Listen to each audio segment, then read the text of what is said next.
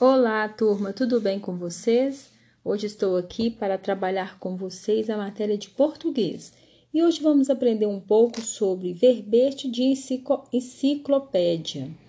E antes de começar, vou explicar para vocês o que é enciclopédia.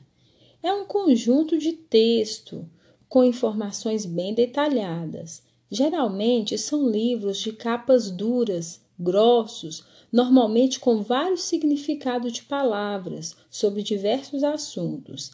Tem eles sobre medicina, é, que fala sobre o corpo humano, sobre poemas, sobre personagens, enfim, tem eles de vários assuntos.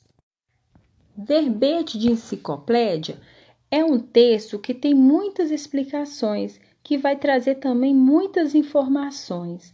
Sabe quando você tem dúvida e vai buscar o significado daquela palavra no dicionário?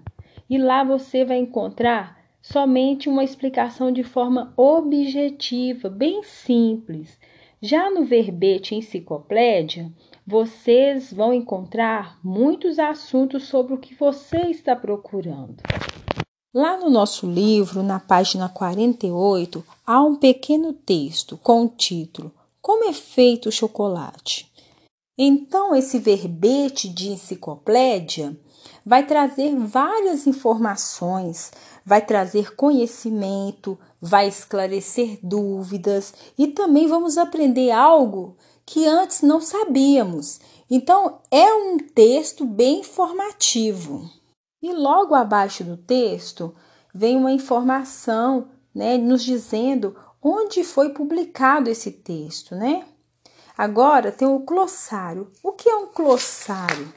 O glossário é um breve vocabulário de palavras que aparecem em um texto de difícil entendimento. Então, ele vem explicando algumas palavras. Geralmente, quando lemos um texto, aparecem algumas palavras que não entendemos. Então, o glossário vem pra, para explicar algumas dessas palavras.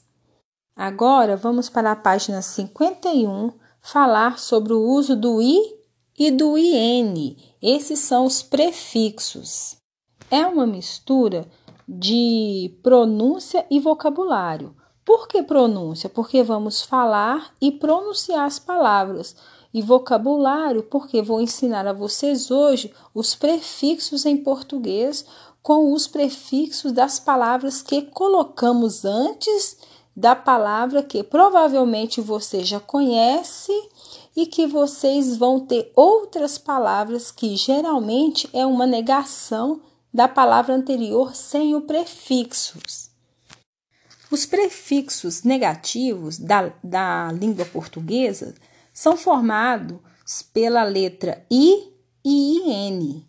Exemplo, I N tem a palavra incompleto, incorreto, informal, inseguro, invisível. Agora, vamos com a letra I. Exemplo, é, ilegal, é, outra palavra. Temos a palavra irreal, imortal. No livro de vocês, na página cinquenta e um, há um pequeno texto. Se vocês repararem, ele apresenta algumas palavras que iniciam com a sílaba in e, em alguns casos, isso confere a ela o significado contrário ao original. Por exemplo, a palavra feliz. Se eu colocar o prefixo in, ela fica infeliz. Possível. Se eu colocar o in, que é o im, se torna, que também é um prefixo, ela vai, a palavra possível vai se tornar impossível. Muitas vezes, o mesmo ocorre apenas com a letra I. Real, é, colocando a letra I, vira irreal, que é o contrário. Mortal, in, imortal. Ah, mas atenção, nem todas as palavras iniciadas com I ou I N têm o mesmo sentido contrário da outra, ok?